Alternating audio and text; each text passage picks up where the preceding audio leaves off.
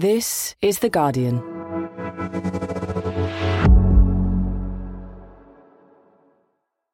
I'm Grace Dent, and this is Comfort Eating from The Guardian.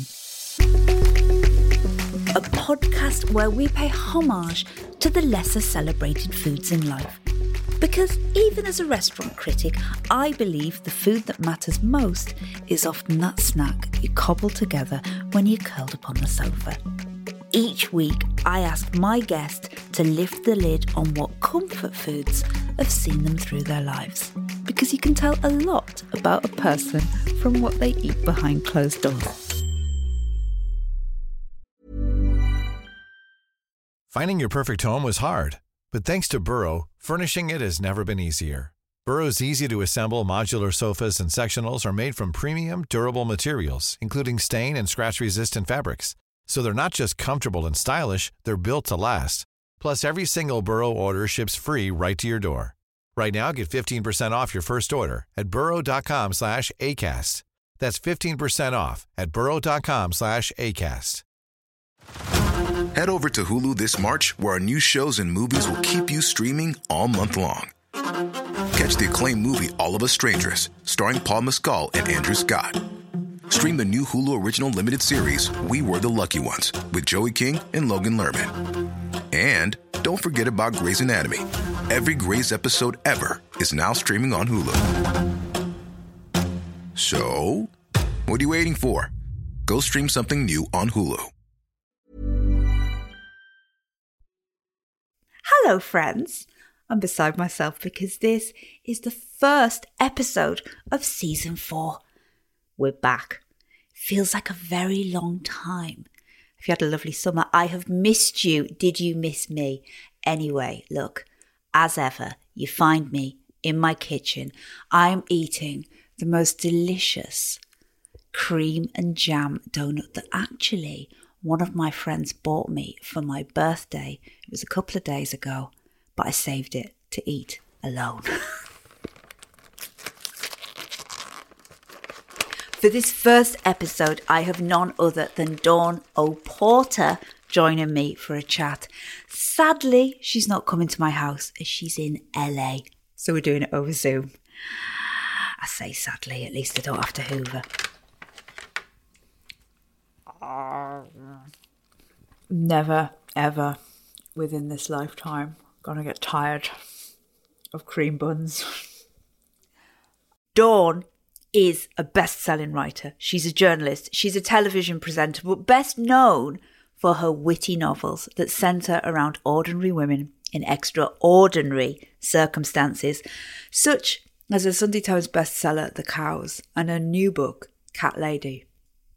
Before Dawn was on our shelves, she was on our screens, presenting documentaries looking at the more curious side to life, from understanding Japanese geisha culture to chatting with naked people covered in olive oil. Dawn lives in L A now, along with her husband, the actor Chris O'Dowd, and their children. She's known for her vintage clothes, her trademark bob, and her general elegance. So even though our conversation is online, I better go and get out of my yoga pants. I better finish this too. Oh. Mm. There's no way I'll bother with yoga.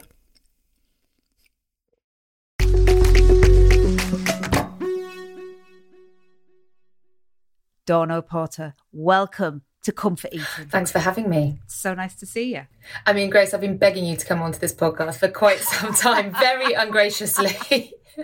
Like, there's a number of emails that you've got in capital letters saying, Grace, please can I come on your podcast? Lots and lots of exclamation marks. You're on Zoom today. And when I found out you were in Zoom and you couldn't see me, I took my bra off. Good for you, girl. I just thought, she'll understand. If she can just see them waving around, that's fine. At least you're not up close. And I knew you'd understand. I understand. It's it's honestly, it's I, I hate bras. I hate bras. They are the bane of my life. Um, I am actually currently wearing one because not wearing one is just a disaster for everyone involved. Are yours going south too? Mine have been south for a very long time. Mine not only go south, but they just want to hang around my back. Get onto my, They're just going to my arms. It's just, it's so awful. This is what I was really hoping I would say on your podcast. Yeah. Your new book is called Cat Lady. I know that you are a huge fan of cats, as am I. What do you think is the most extravagant thing you've ever fed your cat? Oh, what a lovely question. I mean, like crab. Opened up a crab and picked it out, and then just to drop bits of it on the floor for the cat is decadence at its finest, I think. They love it. I love that pure love that comes out of them when they get something that they're not used to, and they're just like, oh, they just can't cope. Like I know. Well, mine, mine currently, unless it is a tuna-based food, won't even look at it. Shrimp, mackerel, salmon, no, thank you. It has to be tuna-based. They're mad for tuna. Love a tuna. Dawn, this is the part of the show where my guest presents me with their ultimate comfort snack. It's the kind of thing that they eat when there's no one watching. You're over in L A, but with some clever planning with my producer, we both have this dish. So I'm going to still be able to delight in your treat. Mine is lovingly hidden under a tea towel. So you don't know what this is? I have absolutely no idea what this thing is. My reaction is real. Okay. Hang on, I'm putting it over. It's cold. It doesn't feel like it's got any warmth. It doesn't feel like there's been an oven or a microwave near it. I'm open. Oh. What do you see, Grace? It's, uh, you've gone for the double potato. It's a double potato whammy. Could never have too much. It's a, it's a carton of traditional potato salad, the really mayonnaise-y type that is really, oh my, absolutely delicious. Sorry, I'm opening it. I absolutely, and you are dipping crisps into it. Is this a specific type of crisp? So this is a salt and vinegar kettle chip, the daddy of all crisps, as far as oh, I'm wow. concerned. Yeah. And um, potato salad. Now, crisps and dips is my absolute go-to everything meal. It's my, it's my comfort food all day long. And a few weeks ago, I was cooking for quite a few people on a Sunday, and I just made a potato salad, and I was grotesquely hungover. And I dipped the crisps into the potato salad, and I just discovered a new level of heaven. I'm making such an enthusiastic crunching and sound. I can't hear your answers. I'm sure they're fascinating, but hang on. Dawn, why did you bring this combination? You're so welcome. Into my life? That. You can get this anywhere. I had this in the fridge last night to eat with you this morning. And when I got home, I went for dinner last night. I I realised if I leave salt and vinegar kettle chips in my house, they will get eaten by a husband or a child. And I came home last night and they'd eaten it all. So I came up to you today with you na- nachos and coleslaw because I was, that was the closest thing that I could get. But I was like, guys, you ate my props. This can't keep happening. But it is delicious. Those people have to go. I know, that's what I was thinking, yeah. They've overstayed their welcome. No, totally. It's time.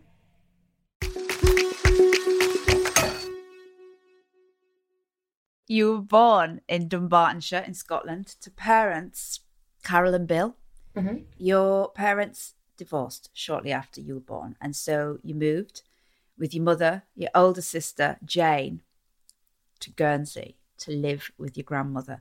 Now, most of us have heard of Guernsey and the Channel Islands, but I've never been. In fact, I know nothing really about the place. It's almost like it's an imaginary world. Does it really exist? Is it a hoax? It really exists. It really is a real place. It's a very special place. It doesn't feel very real. When I go back there now, I'm like, God, I thought this was normal. I thought this was the world. Um, so I think it's seven by four miles or nine by four miles.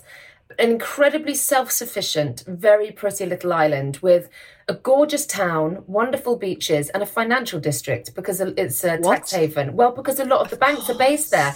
So people there have like big jobs in offices and whatever. I mean, that's not my world. But, and, but at the same time, you know, those people will get up and surf at six a.m. in the morning. So it's this kind of very, it's an idyllic, it's idyllic. I go back there now and I'm just like, wow, God, I wish... I mean, I did appreciate it at the time, but you see it very differently as a grown-up. It's just so pretty. So we've got three generations of women under one roof. What is life like at Grandma's house?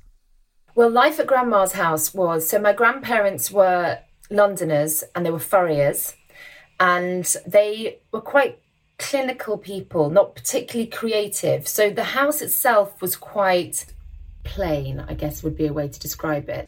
But we lived there from when I was around one until I was around ten. Life was good there. I mean, you know, I had a lot of grown-ups to give me a lot of attention. I remember the food, the food being like my nan kind of just lots of tins of beans being poured into saucepans and chips and ham. Yeah. It wasn't a very creative environment, it, but it was it was nice. It was up until, well, up until it all went to shit when I was seven, when my mum died. Did your gran love cooking things out of tins? Was that what she was into? Was she like a out of tins person? I think so, but then it was, you know, it was the eighties, so it was lots of Findus crispy pancakes. The thing that I remember that just felt like the height of just culinary joy for me was a tin of chicken and white wine sauce with a bag of Uncle Ben's rice. And they used to, I used to have it in a bowl, and she would make me this bag of Uncle Ben's rice, and I um and like, you know, when you pour something like that out of a tin, it just comes out with a thud. And then as it heats up, it would get like all kind of soupy and soft and delicious. And then so that on top of the Uncle Ben's rice, and then I would put literally like a centimetre of salt. And I used to eat it sitting on the floor by the heater with a spoon. And I used to, they, they used to say, because I always loved animals so much, they used to say that a dog used to be in the house. I never met it. And that was where the dog sat. So I used to sit on the floor, like just wishing there was a dog eating my tin of chicken. And I so, I so remember the taste of it now. I just thought it was the most delicious thing. I can taste it in my mouth now. It's like the most evocative, nostalgic taste I can imagine. It takes me right back to sitting on that floor when I was about five, thinking this meal was oh, just the best. There's something so exciting when that that when something flops out of a tin and it's still coagulated, and then you stir it into fruition. It's like you did make it. It's so satisfying. Yeah.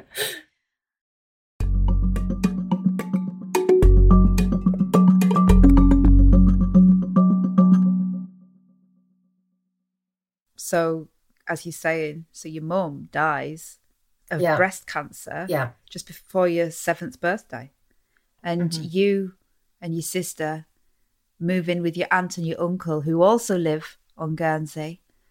So, does life change when you arrive with them? What what kind of people are they? So life changed so dramatically. So we, I was, it was three years after our mum died that we ended up moving, because my grandparents were just getting so old, and it was, my sister was kind of getting to that pre-tween, quite difficult stage, and I think it was just all agreed that we needed to go somewhere else. So we went to live with my Auntie Jane and Uncle Tony, who we'd been spending the weekends with for quite a long time. Now, my Auntie Jane and Uncle Tony, compared to my grandparents, were these very, very artistic, bohemian, party-throwing, fabulous food-eating, um, well-travelled, wonderful people. And they lived in this gorgeous cottage in Guernsey that they basically built themselves. They, when they bought it, it was, you know, two rooms and an outside toilet. And over the years, they just created it into this incredible house. My uncle had done mosaic walls himself of these kind of beautiful kind of pictures all over the place. It was full of trinkets from their travels. It was full of pets. There was dogs, cats, fish, chickens, ducks. And there was my auntie, who food for them was, it brought people together because they were very sociable. That's something my grandparents didn't do. Food when I lived with my grandparents was a um, eat to live situation. And then you move in with my un- uncle and it's a live, you know, live to eat. My auntie would, you know, it was lay table every night with a wine glass, not for me, but a water glass, you know, knives and forks laid up. We'd all have a napkin in, in our own coloured napkin rings that we'd put in the napkin basket. It was a different way of sitting at the table. Everything was kind of fresh, kind of Mediterranean cooking, gorgeous grilled skate with capers and lemon, and all, always a fresh salad, lots and lots of garlic. Everything was just freshly made, all really good ingredients. And my sister and I just thought this was just unbelievable. It's like my, I mean, yeah, it's like my taste buds were just like introduced to the world when we moved in there. Did you travel with them? Did you? Yes. So my uncle was a pilot and had a little four-seater plane, which sounds incredibly glamorous. And of course it is. So um, he used to hop us over to France at the weekends. And we spent a lot of time in like uh, Samarlo and Dinard and places like that. And we would the fruit de la mer. So just tears and tears and tears of shellfish, which is just the most glorious, glorious thing. But oysters was a big part of my early life, which sounds ridiculous. But when you get brought up on an island, shellfish is just a big, you know, it's a big thing. It's maybe not, I, I don't know if you grew up in London and have such a thing about shellfish as you would when you literally, you know, stare at the sea when you wake up in the morning. Part of our culture in Guernsey was to go to the fishmongers and buy like lots of fresh out the sea crab, oysters, that kind of thing. So I was quite used to eating oysters at this point, which my uncle would shuck at home. And we went to France one weekend, and um, my uncle always tells this story. I must have been, yeah, I must have been around ten, maybe even before. It was one of the weekends that we'd gone to stay with them. I'm sitting in this restaurant and I order six oysters for my starter and then twenty-four oysters for my main course. And apparently, apparently, like, sort of remember this, other people in the restaurant were just, like, gathering round like I was doing one of those, like, how many pies can you eat competition, really glamorous version. And I just loved pouring oysters down my throat. I never... really love oysters in that way. Like, I didn't eat an oyster, I think, until I was about twenty-four, and I skirted around them whenever they were being offered when I first got into the food scene. And what I realise now is I love everything about oysters apart from the very second when it goes down the back of my throat. Like, I, I love the ceremony. I love the, them arriving. I love preparing them. I like the thing, you know, putting the little, you know, the, the fine shallot dressing on them. love I love that. Everything. I love the way that they're held in my hand. And it's like, you know, but then I, just at that last minute, I always think snot. No, I know. It is very snotty. It's very snotty. I can't eat them anymore. I'm actually now like violently allergic to them. I used to, I once opened the Southampton Boat Show with Nick Hancock, just one of those random things on his C V that I did. And um, we'd just done a T V show where we'd sailed around the whole um, south coast of England from Cornwall and up into the Thames with me, Nick Hancock and Richard Madeley. Oh my God. And it was actually an unbelievable experience. But Nick and I just got on like a house on fire. I absolutely adored him. We used to just make each other laugh so much. We were asked to open the Southampton Boat Show. And so just after we cut the ribbon, and it's one of those situations where I'm just, you know, no one there knows who I am. So I'm just like, here we go, cutting the Southampton Boat Show ribbon. And then they said, well, let's go to the let's go to the um, champagne and oyster tent afterwards. So I was like, oh, that sounds nice. So I went and had some oysters. And about three hours later, I'm sitting uh... in a reception of a hotel, like, going to get my train back to London. And I I was with Nick Hancock's wonderful wife, and she just looked at me and she said, are you okay? And I'm I'm hallucinating. I'm like, I'm not okay. And she said, I think you've had a dodgy oyster. And I ran and puked. And then all I remember is her dragging me by the hand into all these different reception areas, asking if there was a hotel room, and there weren't. And eventually we found a room in the Holiday Inn. She put me in this room and just said, don't leave, just stay here. And for the next twenty-four hours, it was ungodly. I mean, I think I think... you might be the first person that's come on the podcast and talked about uh, shitting your pants after, basically. I mean, it was it was it was one of those situations where, you know, one end over the bath, one end over the toilet. I don't know why I'm telling you this. And um, just... and then I just I was so embarrassed, and I remember just saying, I called downstairs after about twelve hours, and I was like, one pint of Coke, one pint of Diet Coke, because I didn't know which one I would be able to handle. And I said, just knock on the door, leave it on the floor. And then um, I heard them knock on the door, and I remember, like, naked, like, crawling towards the door like some bog monster, opening the door and just scooping these pints in with my with my arm and then shutting the door.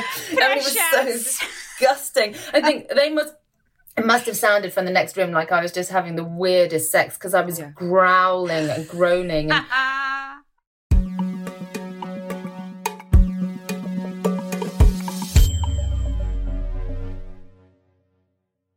So back to your childhood days in Guernsey. Tell me about your dad, Bill. We haven't heard much about him yet. He was right at the other end of the country, up in Scotland.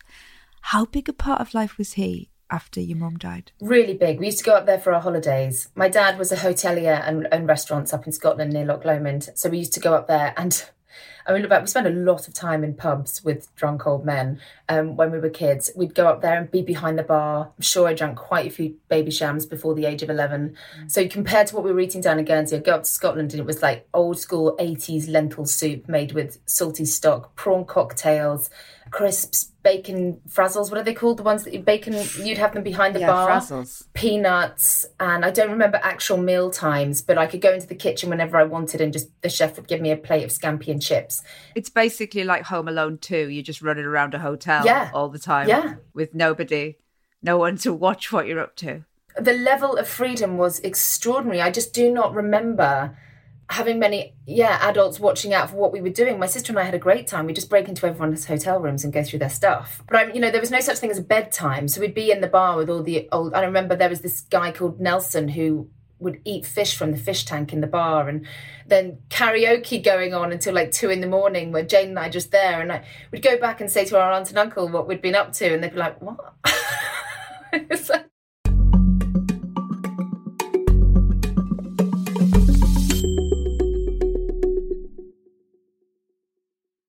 see, when I hear about your auntie and uncle and they're these Bohemians that love entertaining and they've got a plane and they fly to France and they're kind of worldly but also really sociable. And then you've got your dad who works in hospitality, which is all about having a front on, isn't it? It's yeah. all about, you know, being out front, meeting loads of people, and you end up having this life where doesn't surprise me that you then end up wanting to be on the stage. When I look back on my my desire to be on the stage, as you put it, which is a lovely way to put being a massive attention seeker, you know, my after my mum died, it was it was very sad, and everyone was very sad, and no one really talked about it that much for the years following at all. It wasn't that it was a forbidden subject, we just didn't really talk about it.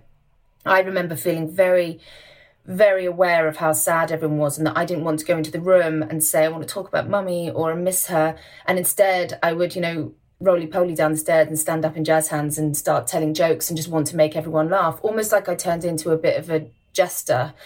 And I remember it, but I remember just wanting to make people happy. You went to drama school, but you ended up pursuing a career in television, but behind the camera. And you moved to East London, very trendy East London, where I'm speaking to you from now, and you live with your older sister, but you're you're a small island girl. What's life like in the big city? I remember the first time I walked around Dulston, which is where we were, just being like, I have never seen anything like this in my life. It was so exciting. And Jane and I had this Um, weird little flat in the upstairs of an old gospel church, and also like once a month it would be the um, headquarters for the clown association, so there'd be like two hundred clowns downstairs. But it was the weirdest place. We'd have to kind of walk through the church hall to get up to our flat. So every Sunday morning when I probably hadn't been to bed, and I'd go downstairs to kind of go and get a fry up from the local cafe, and it would be like a full service happening, and you know, a full working church, and like morning morning morning. Oh, so this is two twenty-something women in a flat in Hackney. I say this with trepidation. What on earth were you two feeding yourself at home?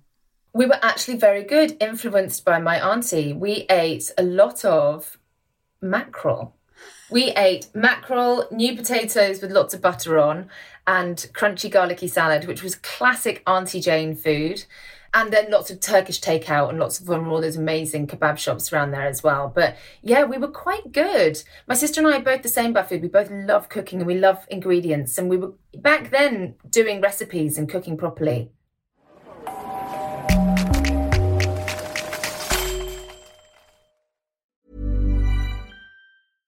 Cool fact, a crocodile can't stick out its tongue. Also, you can get health insurance for a month or just under a year in some states. United Healthcare short-term insurance plans, underwritten by Golden Rule Insurance Company, offer flexible, budget-friendly coverage for you. Learn more at U H one dot com.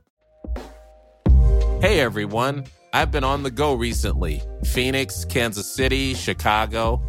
If you're like me and have a home but aren't always at home, you have an Airbnb. Hosting your home or a spare room is a very practical side hustle. If you live in a big game town, you can Airbnb your place for fans to stay in. Your home might be worth more than you think. Find out how much at airbnb.com slash boast.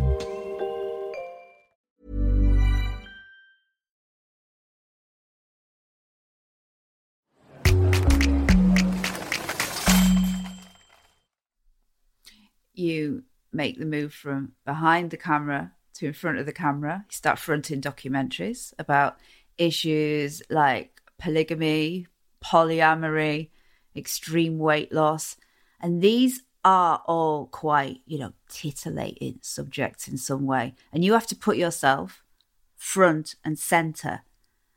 Are these topics things that you're interested in anyway? Are they your choices? They were at the time, yeah. And so when we were coming up with ideas for those docs, we'd have a big list of things that we could possibly do.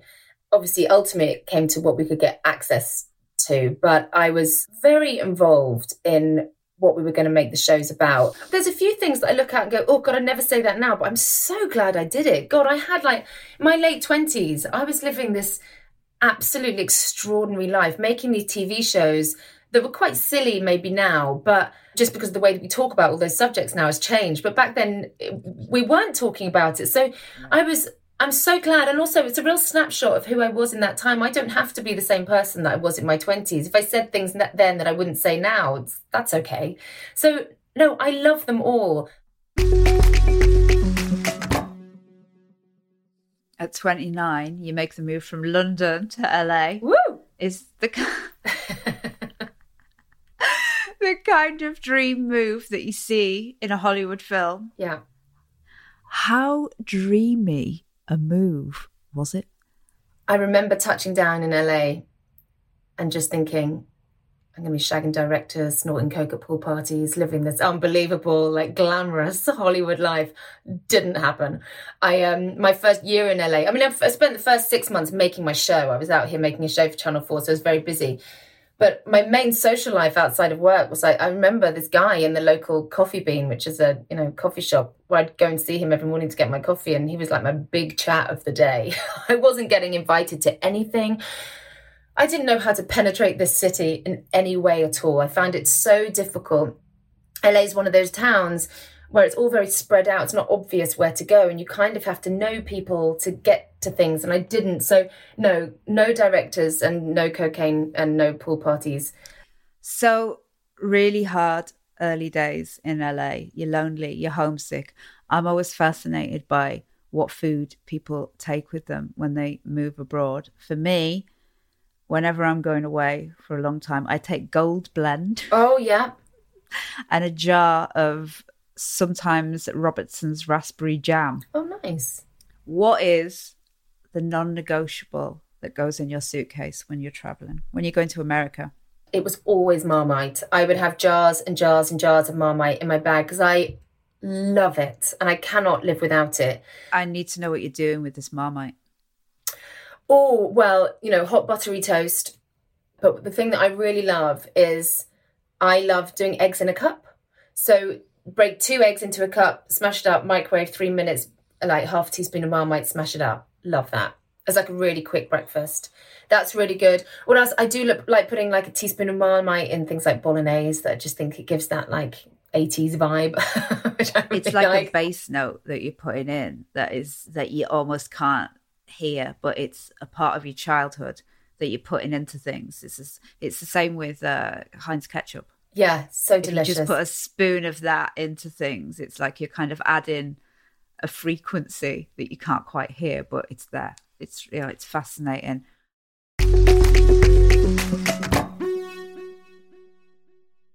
Up until this point, you're Dawn O'Porter. Mm-hmm. We have to talk about the big O. The big O. Because you're not in L A long before you meet Chris O'Dowd. Mm-hmm. Your now husband, who's, oh, you took and added to your surname. Look, I've got to say, and I mean this from the bottom of my heart, when I heard that you'd done that, I've heard you do some pretty mad things in all the time I've known of you, but that single-handedly, hands down, was one of the maddest things I've ever heard. I thought it was a joke the first few times that I heard. I honestly thought that it was just this thing. And then, and then I stopped and I thought, she's bloody done it. It's on my passport. It's official. She's actually, that was, and I, she's properly gone and done it. Yeah. Like, I I mean, I still, you can see that there's still a sense about me. Like, gee, it, it is incredible. And everyone just took to it immediately. I know, it's mad, isn't it? It's just, it's changing your name. I mean, I still think it would have been weirder to change my name to Dawn O'Dowd. However, no one seems to think that's really weird to just entirely change your name after you get married. Friends had been calling us the O'Porters for a while as a bit of a joke. And then when it came to it, I was just like, fuck it. How did you get off with Chris? Because I think there's a lot of women that see Chris and the cut of his jib and they're like, we need a point plan of how this happens. How does this come about? Chris actually came to me via Facebook. He messaged me and said, do you want to go bowling? And I said, no, but I'm having a party tonight. I really didn't think anyone was going to come. So I was like, just come to my party and bring all your friends.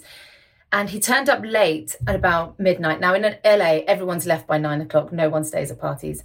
So I'm on this dance floor in my friend's Pilates studio that she lent me for um for my party. I'm dancing with my dad, Aww. Another very tall, hairy Celtish man. And um, I'm dancing with my dad. And Chris walks in, in this lumberjack shirt with his arms spread wide. And he went, hello, I'm Chris O'Dowd, but not in a Scottish accent. And... um. He didn't also walk in and say, hello, I'm Chris O'Dowd. But he walked in. That's how I remember it. Walked in and then swooped me up, danced with me, and then left. And I remember just being like, I'm sorry. did anyone else Did anyone else see that? Did he hug you? Did he kind of give you a, a cuddle? And Chris is huge. So he was throwing me around. If you dance with Chris, I don't know if you've ever danced with Chris, but he like throws you around the dance floor. So he's spinning you around, lifting you up, chucking you all over the place. And I was just like, I'm quite tall and big. So when a guy makes me feel small, I'm just sold. So um, yeah. He did that. And then my sister was staying with me at the time. So I remember waking, waking up in the morning and just saying, Jane, I am going to marry that guy. I never said that before.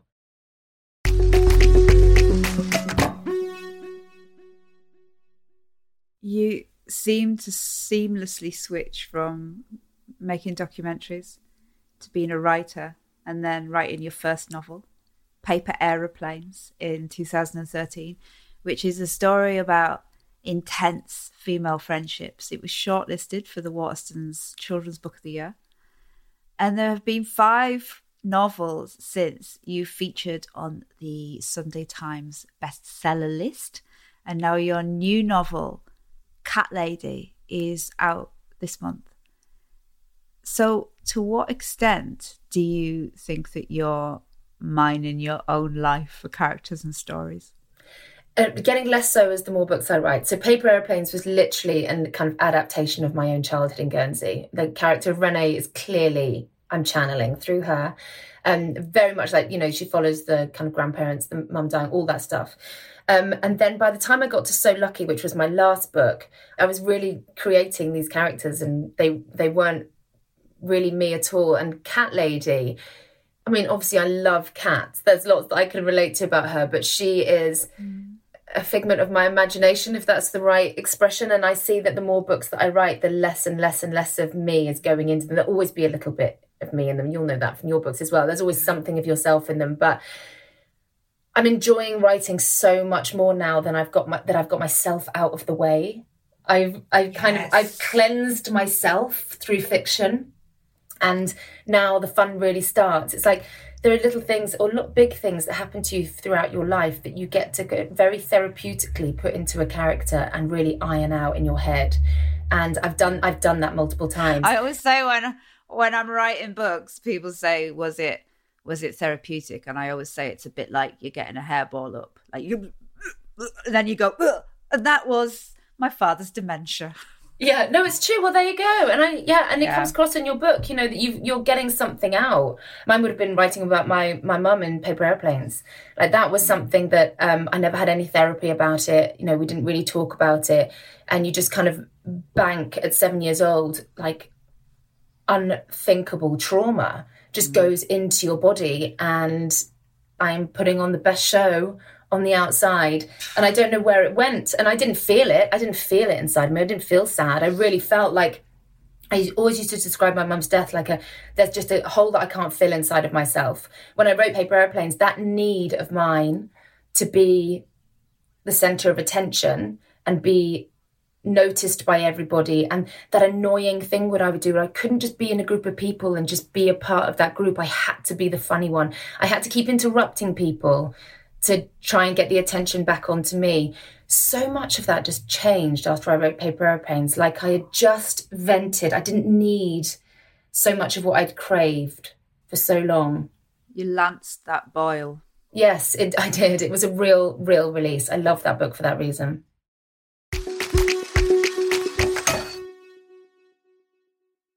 We follow each other on social media, so I see your life every day, kind of little tidbits of it. And when there's this deadline come in, you put all of your energies into it. But are, what what are you eating along the way then? Are you are you a snacker, or do you not eat? Or I usually start the day with eggs on toast, and then I have at mid-morning crisps and dips, and then I try to have something healthy-ish for lunch, like a salad with something, but I love mayonnaisey dressings. So I feel like I'm all, if I'm having the salad, I deserve the ranch. I've seen you moving about from place to place with Chris. If he's working around the world, it feels like you go, you know, you go with him. How conscious a decision has it been to just stick with him when he's off for months at a time? You often take the dogs and the cats, and it's like this moving, and I mean this in the loveliest way, moving circus. Everybody goes to that place. Was that a conscious decision in your marriage? Yes, I mean, it was. And then the pandemic made it so that we had to do that, because luckily Chris got some acting work during that time. But because of the two weeks isolation on each side, every time you get on a plane, we all had to go. The kids are definitely getting to a point now. My eldest, Art, is going to really struggle with that if we keep doing it. So I think from now on, where possible, the boys and I will stay, whether we're living in L A or London, whatever the future looks like. And Chris will be the one that does the travel. And we also try really hard that if if Chris is the one that's doing all the traveling, you know, we really try not to do more than two weeks. You know, it's nice to get some breaks in a marriage. I think that's really good for a marriage, but he does miss it. He, I always feel a bit bad for him, because while I'm in the house with our friends and our kids and just having a good time, he's usually kind of alone in some apartment somewhere and wishing he was at home. So I don't know who really gets the the better deal in that.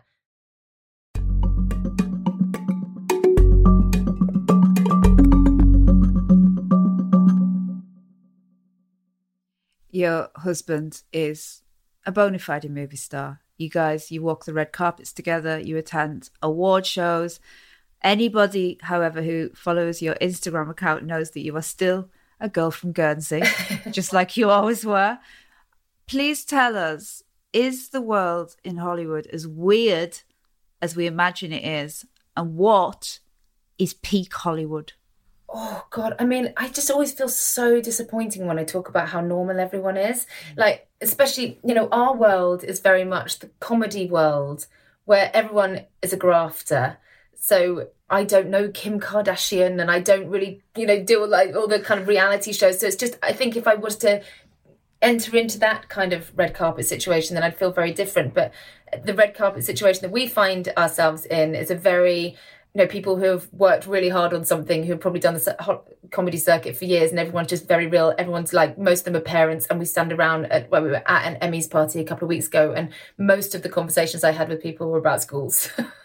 Like, have you never been asked to go to a Scientology convention with Tom Cruise? No, but I would have gone. Like, I just, my old kind of old school journalist brain is just like, I say yes to everything. I say yeah. yes to everything. And I was like, no, we've never been asked, which is very disappointing. So what you're saying to me is that you're on the red carpet and I see you looking an absolute million dollars surrounded by celebrities, and then you're actually just talking about the school knit nurse coming or something.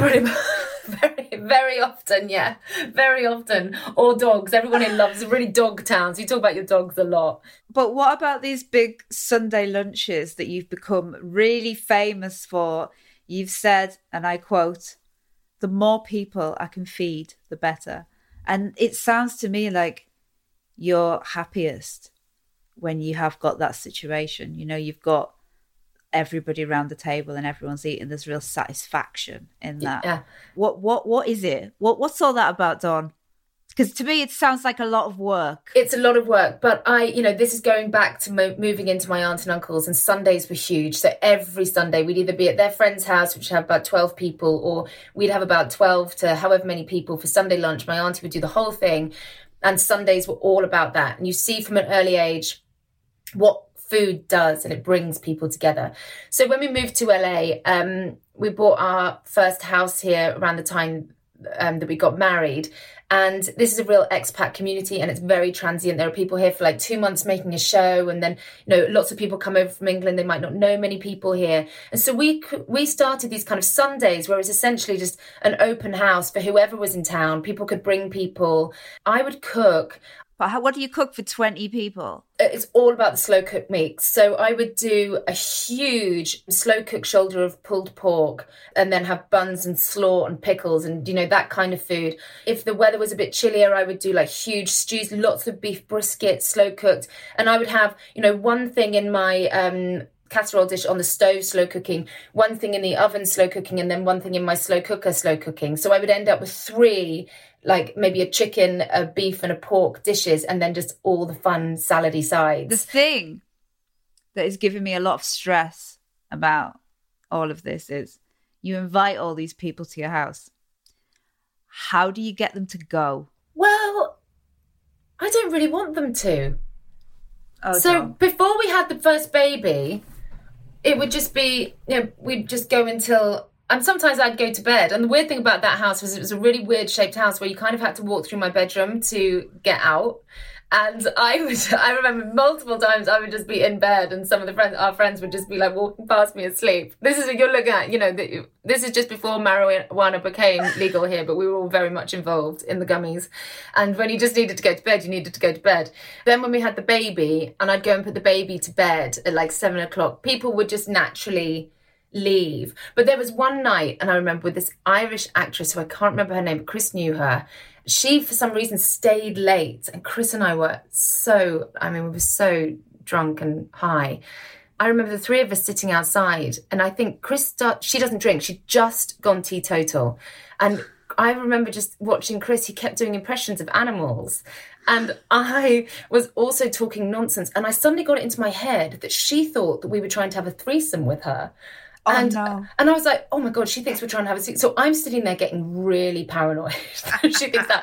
Chris is like barking, and she's stone cold sober. It's useful to know going forward that you think that the run up to a threesome is Chris making a sound like a chimpanzee, though. I know. And by the way, that's not what she thought. But I just, I just decided that she might think that we were hitting on her. And apparently that's not, that didn't even cross her mind. So, Dawn O'Porter, thank you for Comfort Eating with me. Thank you, Grace.